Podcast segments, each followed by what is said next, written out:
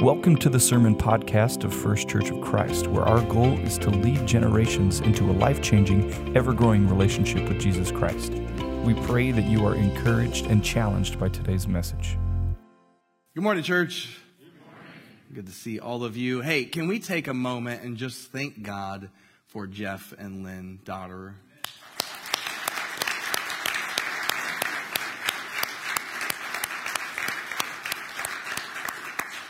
Appreciate and love you both very much. Uh, if you don't know me, my name is Brandon. Really glad that you're here. If you're joining with us online, we're really glad you're joining with us as well. And if this is your first time, uh, just so you know, we're talking about sex. Um, and, and, I want to start with this. Um, God created sex to be good for both spouses. God created sex to be good for both spouses. But what oftentimes happens when God gives human beings a good gift from Him, that there is an enemy who wants to steal, kill, and destroy that good gift. And so what we oftentimes see is this being a point of contention within a marriage. It being a point of contention within society. Um, when we were planning this series, Mike and Taylor and I um, were talking about it, and Taylor said something so profound. Uh, he said that for, well, this is what the enemy wants to do. For those who are unmarried, he wants to get them in bed. And for those who are married, the enemy wants to do nothing other than keep them out of bed. All the time. That's what the enemy is trying to do. So we're going to talk about um, this one more week. And last week, or two weeks ago, we started this conversation and we, we, we laid down a groundwork of what God's perspective is with sex. We, we talked about how he sees it from Scripture. And last week we talked about the distortions that oftentimes come in our day and time and in the first century when Paul was writing to the churches.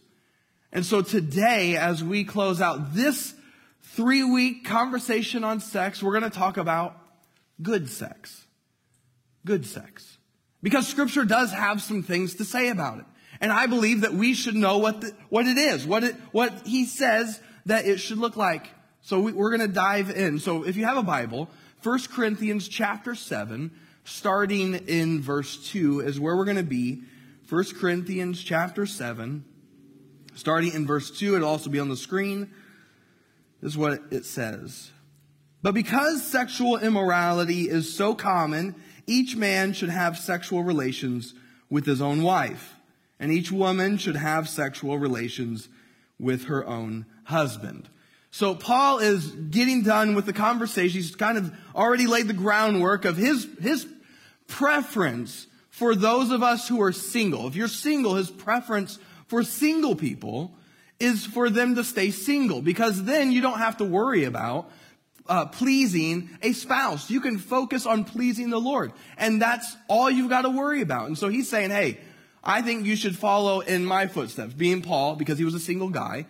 And he's saying, hey, this is, this is how you should be. But if you're of the weaker people, this is kind of how he frames it, um, then when you get married, a, a husband should have sex with his wife and a wife should have sex with her husband.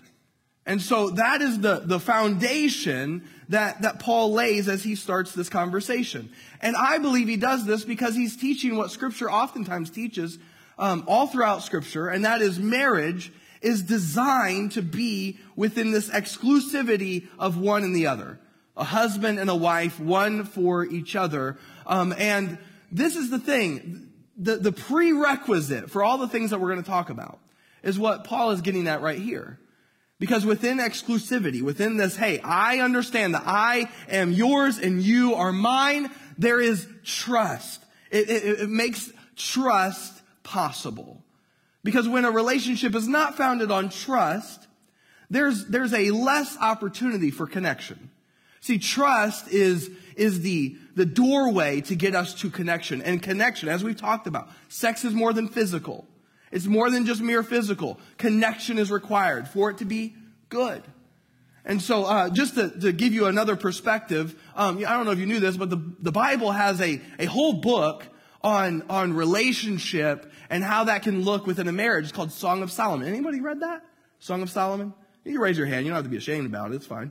You know, okay. Uh, so this is what Song of Solomon says, this is the, the, the wife, she's, she's saying this, my love, it's kind of her nickname for her husband, my love is mine and I am his. He feeds among the lilies. That is a metaphor, by the way. He feeds among the lilies. There's this idea within a marriage that I am yours and you are mine, and that makes the bedrock of a foundation of marriage. That trust is possible within that understanding, within that posture for one another. You could say it like this trust is the soil for a healthy marriage.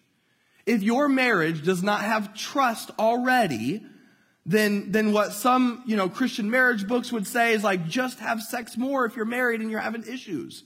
Well, if you don't have trust built as the foundation, as the soil of your marriage, then that advice is not going to work because you need to build some trust. And so understand, trust is one of the prerequisites for intimacy, and intimacy and sex are not the same thing. Intimacy is a closeness. Remember, God designed us to desire intimate oneness. And so it goes beyond physical. It, it includes that too. But trust is the soil of healthy marriage. Sheila Wray Gregor, um, I think I said her last name correctly. I'm not sure. But she wrote a book called The Great Sex Rescue um, subtitled The Lies You've Been Taught and How to Recover What God Intended. And this is what she says. I, I, I think she's right. She says a healthy sex life feeds into a healthy marriage, and a healthy marriage fosters a healthy sex life. That, that this goes uh, together. A, a, a healthy sex life feeds into a healthy marriage, and a healthy marriage fosters a healthy sex life. That is obviously with, with considerations that as long as uh, both are physically healthy, that, that is the prerequisite, of course, for that. Um, so with that caveat. But let's dive in. I want to give you, uh, over the course of our time together, uh, three biblical ingredients to good sex. Okay? You, open the Bible, we're ready, okay? 1 Corinthians chapter 7, starting in verse 3, he goes on, Paul says this, A husband should fulfill his marital duty to his wife, and likewise a wife to her husband. A wife does not have the right over her own body, but her husband does. In the same way, a husband does not have the right over his own body, but his wife does. Do not deprive one another, except when you agree for a time to devote yourselves to prayer. Then come together again, otherwise Satan may tempt you because of your lack of self control. So Paul gives us um, quite a bit of stuff right there. There's a lot involved. Um, but the first thing I want to point you to is the first ingredient from the scriptures to good sex. Um, number one is to communicate openly. Communicate openly. Let me remind you what he says in verse 5. Verse 5, he says, Do not deprive one another except when you agree for a time to devote yourselves to prayer then come together again. Otherwise, Satan may tempt you because of your lack of self control. Real quick, uh, rabbit trail. Won't last long. Um, but if you notice in the second half, verse 5, he says, then come together again. Otherwise, Satan may tempt you because of your lack of self control. So if you, if because of health reasons or because of a decision that you made, just to focus on prayer, whatever, to, to, you make it, you're, you're married and you decide, okay, we're not going to have sex for a little while. Um, you make that decision. He says, come together again because uh, Satan seems to be the only one who doesn't want those married people to come back together again. Just, just a little quick insight there. But what does he say, verse 5, the first part? He says, Do not deprive one another except when you agree for a time. Communicate openly, both in the bedroom and outside of the bedroom. All of these points are going to be applicable to in and outside of the bedroom. And so this is vitally important. Do you, do you and your spouse, if you're married, um, those of you not married, you're just kind of getting a, a, front row seat to this conversation, put in your back pocket for when you are married, um, or if you're, you're going to stay single, uh, whatever, then I guess you can uh, pass this along to someone else who you know who is married. But do you talk about anything in your marriage? Are there things that are off the table? Are there things that you just avoid? We're going to leave it over there. We're just not going to talk about it because we don't seem to be able to communicate adequately. See, communication is a two-way street. It requires someone to speak and someone to listen. Right? And so open communication is the, is the foundation of connection. Like if you're not communicating, then you're often, you're, you're likely not going to be connecting. And so do you, do you talk about things? Do you talk about your day? Do you talk about what your struggles are? Do you, do you share? Fellas, do you open up your heart and share what is going on in your life? Ladies, do you, do you open up your heart and share what's going on in your life? Are you willing to communicate openly or are there things that you just know you're not going to talk about? Because if there are, then, then that's not setting you up to experience all that God would want you to experience within your marriage. Communicate openly. If you, if you kind of struggle with that, let me give you just some ideas um, because every, every marriage is going to be different on what they excel at and what they have to work at. Um, but some ideas for just fostering and cultivating open communication. Talk about your day. Um, intimacy begins outside of the bedroom. Uh, communicate, talk about your day. Share your high and your low for the day. What if you just did that? When you got home and both of you got home, what, what was your high for the day? What was your low for the day? What, what did you see? What was a struggle? What was a victory? A high and a low. That's just a simple thing. Uh, spouses, speak life to your spouse. Speak life to them. Like I know it's, it's so easy for us to get so busy and so caught up in all the things that we've got to do. Like our calendars are filled to the brim. And, and, and if you've got kids at home, then it's like, we got to make sure the kids are doing this and that, you know, homework and, and dinner and, and activities and all this stuff. And it, can be to where your communication level is only on a as needed basis to where you're only just communicating to the degree that you have to get things done in the day. And then you get to the point where you get the kids down to bed, and I understand this because uh, I'm in it, and you're just kind of like tired. So communicating, you, we need to prioritize it. Depending on your stage of life, it may be applicable, may not be. But do you prioritize communication? Talk about your day. Speak life to your spouse. Notice what they do well and speak that to them. It's a good thing. It's a good thing. All of us like to, to be able to be encouraged, right? That's why we call it encourage. It gives us courage. To be like, yes, I can go and do whatever it is that I've got to go and do. Be encouraging. Value each other's perspectives. I can't say this enough. If there's anything that in the church we've got wrong, we've, we've looked at Ephesians 5 and, and we've, we've somehow applied and interpreted it to where um, husbands uh, only make all the decisions and, and wives are just the, kind of there along for the ride. That's not how it should be. We've got to uh, value each other's perspectives, converse, talk. Like, do you go to your spouse for wisdom? If you don't, you should. Go, go to them for wisdom. Hey, what do you think about this? What do, what do you think? What, what, what, should we, what should we do about this? These should be conversations in a marriage. Each person's voice, each person's perspective should be valued. That means we've got to pay attention. We've got to be present in the moment. We've got to listen. We've got to talk. We've got to be able to share. And, and, and married people, talk about your sex life. Don't let it just be this thing that just exists. Talk about it. It's okay to talk about it. Especially if there's any person you would be okay to talk about sex with, it should be your spouse. It should be your spouse. Talk about, hey, how are things going right now?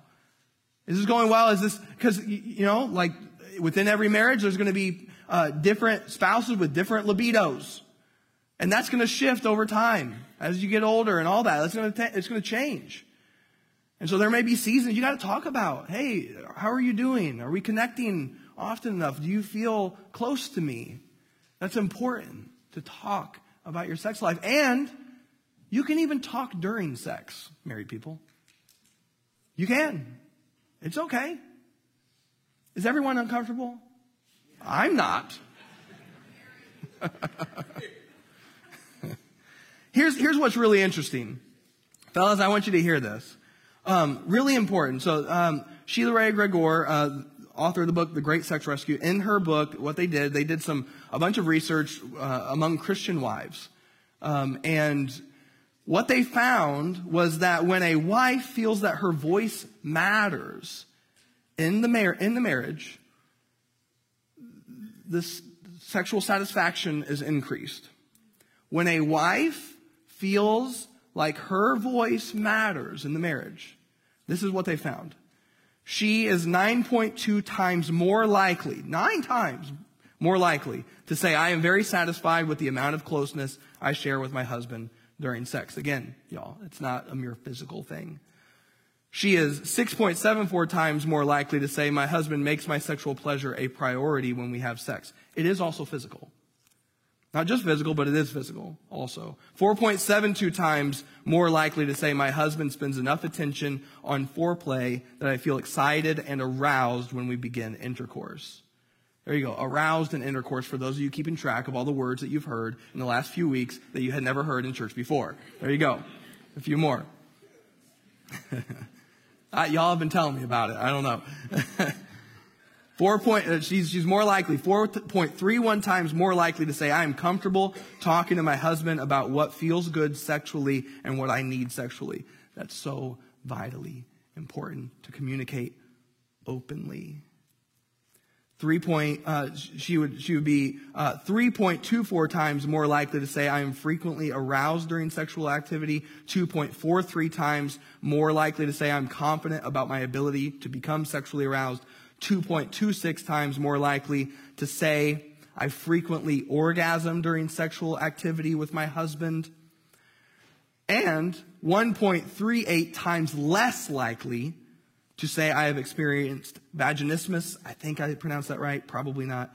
1.9 times less likely to say when it comes to sex, I could take it or leave it. And I, I know, like, none of us want to be in a marriage where that is voiced, that that is the posture. 3.61 times less likely to say, I engage in sex with my husband only because I feel I have to. That's not how God designed this. And so communicate openly, value each other's perspectives.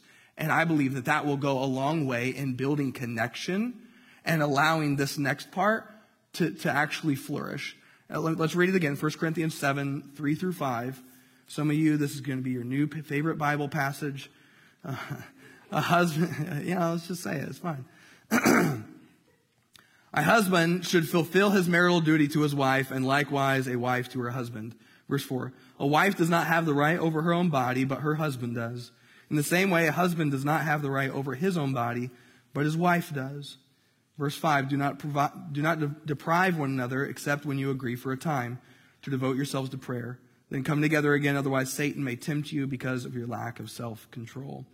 I want to point you again to verse 4 a wife does not have the right over her own body, but her husband does. In the same way, a husband does not have the right over his own body, but his wife does. Second ingredient from Scripture for good sex. Number two, embrace vulnerability. Embrace vulnerability. The amount of vulnerability that is, that is implied and required for verse 4 to come alive, to actually be the case where, where a wife sees that her body is, is for her husband and where a husband sees that his body is for his wife. This is vitally important that each person, each spouse embraces vulnerability because vulnerability is the prerequisite for intimacy and intimacy is the prerequisite for good sex if you are not vulnerable, if you're not willing to communicate openly about some of the things that, that was talked about in that, in that survey of like, here's what I like, here's what works for me, then if you're not having that communication, it's going to be a barrier to experiencing good sex. Uh, and it really gets us, when we are able to embrace vulnerability, it gets us closer to what God designed in the beginning with Adam and Eve. Let, us I just want to remind you, Genesis 2, 22 to 25. It says this Then the Lord God made the rib he had taken from the man into a woman and brought her to the man. And the man said, This one at last is bone of my bone and flesh of my flesh. This one will be called woman, for she was taken from man. This is why a man leaves his father and mother and bonds with his wife, and they become one flesh. Verse 25, pay attention to this. Both the man and his wife were naked yet felt no shame. They were both naked and yet felt no shame. When that is the case, vulnerability is automatic. When trust is built, when trust is the soil of your marriage, and what grows from that is vulnerability, is being willing to have the conversations um, that, that you may like want to have, but you're not sure about. Uh, maybe he doesn't want to talk about sex. Maybe she doesn't want to talk about sex. Maybe that's just been a point of contention. Instead of coming at it with like, ah, this is, this is how it's affecting me. Why don't you come with vulnerability and say, this is how it feels. This is, this is what I want for us. Uh, coming to the table with vulnerability is, is really the prerequisite for actual intimacy. And when we in, embrace vulnerability, when we share all of ourselves, because what, what is pointed to in Genesis, both the man and his wife were naked yet felt no shame. That was more than a physical reality.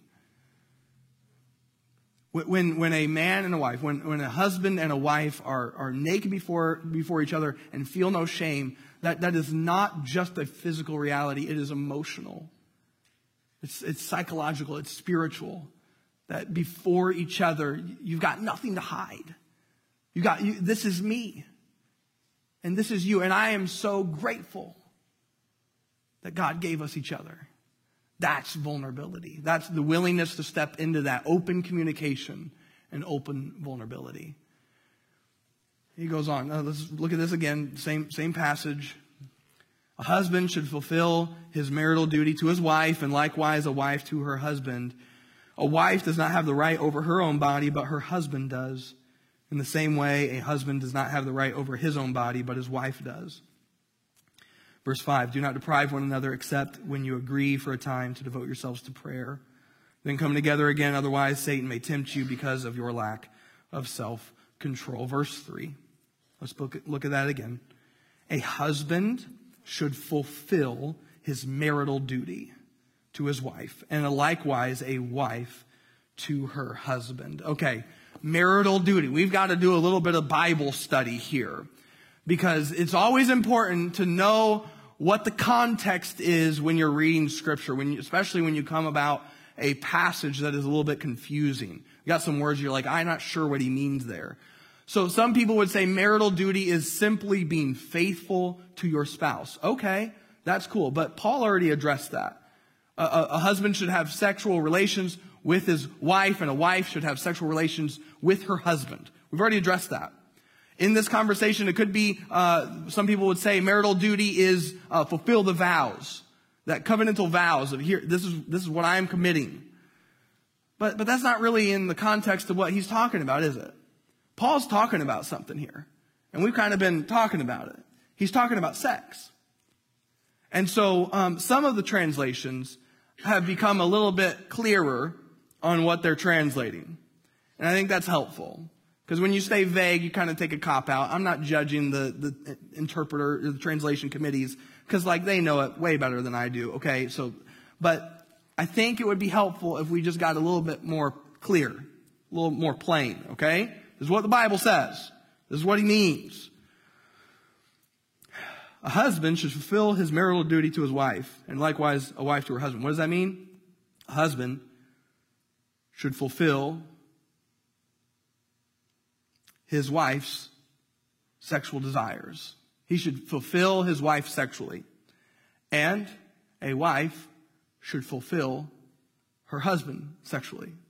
That's what he's saying. That's what he's getting at. The marital duty. The two becoming one flesh. Duty makes it sound like, oh, that's, that's not fun. But that's not what, that's not what it's really getting at. It, it's this, here's third point, okay, from, from scripture. Third ingredient to good sex Practice mutual self giving that leads to mutual satisfaction. Practice mutual self giving that leads to mutual satisfaction. That's what he's saying here. That the, the husband should be focused on the wife. The wife should be focused on the husband. That makes sense, right? That seems to be pretty biblical. This idea of not counting yourselves as more important than the other, but you are uh, serving each other, loving each other. That's what love is. Fellas, husbands, don't be selfish in bed. Okay? Wives, is what he's saying. Don't be selfish in bed. That's what he's saying. Be one who offers yourself to the other. Mutual self-giving. Uh, mutual self-giving. He's saying that the husband's body is for the wife, the wife's body is for the husband. Mutual self-giving that leads to mutual satisfaction. Fulfill the wife's sexual desire, husband, vice versa. You guys tracking with me? Give me one of these. I know it's awkward. I get it. It's fine. It's fine. Some of you guys are avoiding eye contact. It's like, it's like in community group when I ask if anyone would be willing to pray. They're like, I'm sorry, I'm going to take a call right now. uh, what if, what if we could look to scripture and we could see that the way Jesus loves us and calls us to live would inform the way uh, that we engage in sex with our spouse? I think it's possible. Philippians chapter 2, verses 3 and 4. Just consider what if we applied this to our sexual lives with, with, within a marriage? What, what if we did? Okay? This is what he says. Do nothing out of selfish ambition or conceit, but in humility consider others as more important than yourselves. Everyone should not should look not to his own interests, but rather to the interests of others. So what does that look like in a marriage, especially applied to this area of our lives? It leads to what Paul is advocating for of a mutual self-giving that leads to mutual satisfaction. But here's the problem. Within the Christian world, a lot of Christian resources, especially like marriage books that do talk about sex, have given a, a somewhat, or in, depending on the book, a destructive view of sex within the church. And so I want to go there. This is what some of them say. In some Christian marriage books, sex is portrayed as merely a husband's need for physical release. Maybe you've read some of these. That, that it's postured as sex is just for him. It's mainly for him. He's the one who wants it, and, and so that's why it's there. He needs this physical release, and, and that's what it is. But as we've seen from Scripture, sex is more than a mere physical act. We ought to do better in the way that we're teaching this. Another one is a man wants sex, a woman wants affection. That, that's what we're taught. A man wants sex, a woman wants affection. But as we've seen, uh, there, God gave us, all of us, not just women, but men as well, an intimate desire, uh, a desire for intimate oneness. That's emotional closeness. That, that there is, and this is, this is, it gets bad when, when we are telling wives or future wives that, hey, uh, you really don't need to expect anything out of sex from a physical pleasure perspective. And what does that tell the, the husband or the future husband? Well, if she doesn't like it, that's normal. If she just puts up with it, that's just normal. That's not how God designed it. It leads to a bad place. The, fellas need emotional connection too. Ladies need physical connection too. Let's not, let's not get this twisted. This is both the same. Yes, there may be one person who has more of a desire, but that doesn't mean that the need's not there, that the desire is not there. Okay? And the third one, uh, third way. This is, this is pushed. Every man is constantly in a perpetual battle to not lust after other women. They're like just lust machines. And if sex isn't frequent enough, the wife is allowing him to fall into deep temptation to watch pornography. That all the weight is on the wife's shoulders. That, that fellas, we you need not expect anything. It's just how he's wired. He's a visual being and he's just, he's just lusting all over the place. He's just living a sinful world. I think we can expect more from men. Because from Jesus' perspective, he set us free from sin. Yes, we'll still struggle, but he's called us to freedom and victory over those things. And if we would teach, uh, our, our young people and our older folks, like everyone, if we would teach that, hey, when you see someone from the opposite sex who's attractive, make sure you look at them as someone made in God's image, not a source of objectification just for your own pleasure. That is more of a product from the way we see the world handling sexuality, from pornography and movies, that pleasure is just something to take from someone. That's not how it is, church.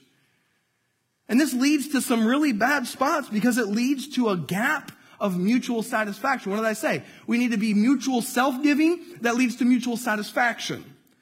And so that means that both parties, physically and emotionally, should be satisfied. If we're going to talk about good sex, That's how it should be. But there's oftentimes a gap. And this comes down to our, the way we've educated and the way we've thought about it and the way we see it in the movies. It's like what? It's this moment of passion and they kiss, rip off clothes. Three minutes later, it's all done. And it's like, well, that was a victory. Right? Can we be honest? Th- that's not what God's design is. Th- this is what Sheila Wray Gregor, uh, again, I'm going to quote her again. This is what she says. It poses a question. I think it's a really important question to consider. What if women's challenge, reaching orgasm through intercourse, and thus requiring other stimulation, is actually a feature and not a bug? Could it be that God intended for men to have to spend some time helping their wives achieve pleasure in a way that does not directly stimulate the husband at all? There is a difference in the human anatomy between men and women. And there needs to be this understanding that um, sex is more than just mere intercourse. And because we believe that sex is just mere intercourse, it leads to a lot of uh, wives being ones who would say things like this. This is what some of the wives on Sheila's blog, where she talks about the same kind of stuff um, on. This is what Christian wives uh, are saying. Some. She said this. One of them said, "I've explained to my husband about how men and women are different. He does understand, but he says sex is all we're required to do." And if sex doesn't cut it for me, then I should take care of things myself.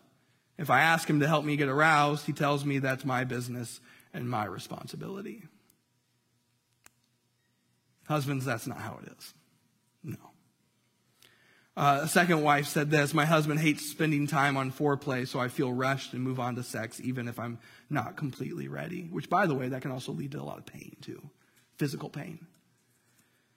A third wife said this I'm completely perplexed about why my husband isn't interested in figuring out how to make sex good for me. I asked him to help me figure out how I like to be touched, but he said he was too tired. I was really hopeful that we could talk through more and make sex more than a two minute drill. When we talk about sex, he seems uncomfortable and reminded me that he's a farm boy and understands how sex works because he has raised hogs.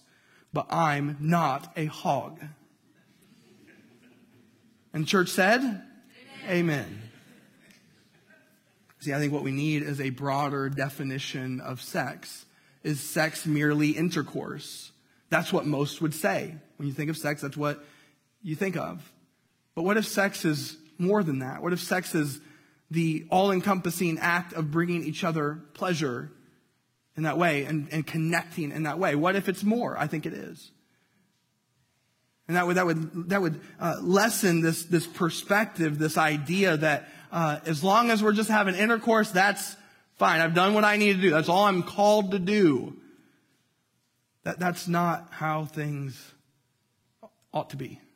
At least if you want good sex, married people. So here's what we ought to engage in is that within a marriage, the, both spouses, they explore together. Explore together. This is a learning experience, a lifelong learning experience, because things will change over time. Explore together. Seek to become great lovers for each other. Seek to become great lovers for each other. Learn what each other likes and be willing to love each other well. Friends, remember, God created sex to be good for both spouses, not just one. God created sex to be good for both spouses, not just one. This is a mutual self giving with the goal that leads us to mutual satisfaction. So, married people, homework for you. Number one, communicate openly. Number two, embrace vulnerability. And number three, practice. Practice mutual self giving that leads to mutual satisfaction. That's what I believe 1 Corinthians 7 is getting at.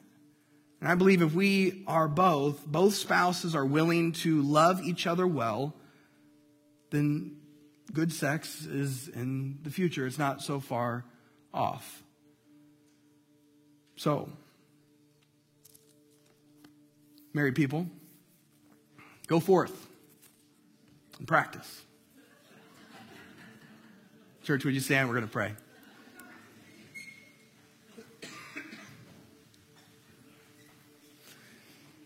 Lord Jesus, we are grateful for your grace. We're grateful that uh, for some reason you designed us the way that you did. Um, men and women, different. God, you designed our bodies in ways that can experience physical pleasure. It's just crazy. You designed us to desire emotional connection too. You designed us in such a way where within a marriage we can have physical connection, emotional connection, and spiritual connection. We're grateful, Lord. I, I want to thank you on behalf of all of us that you've given us the opportunity, the possibility to enter into a life uniting covenant of marriage, if, if that is what you're leading us to. We're grateful for that. Also grateful that even for those who are not called to that, that they can live a, a life that is fulfilled because we uh, reject the idea of the culture saying that sex is nothing. And we also reject the cultural idea that sex is everything, that there is more to life than just this. So, God, we are grateful for that. We're grateful that you give us wisdom on this, uh, on this subject. Please give us wisdom as we go forth and help us to, to love you well and to love our spouse well. God, help us to honor you with our bodies. We surrender everything that we have to you. We love you, Jesus. We pray in your name. Thanks for listening to this podcast by First Church of Christ in Bluffton, Indiana. For more information, visit fccfamily.com.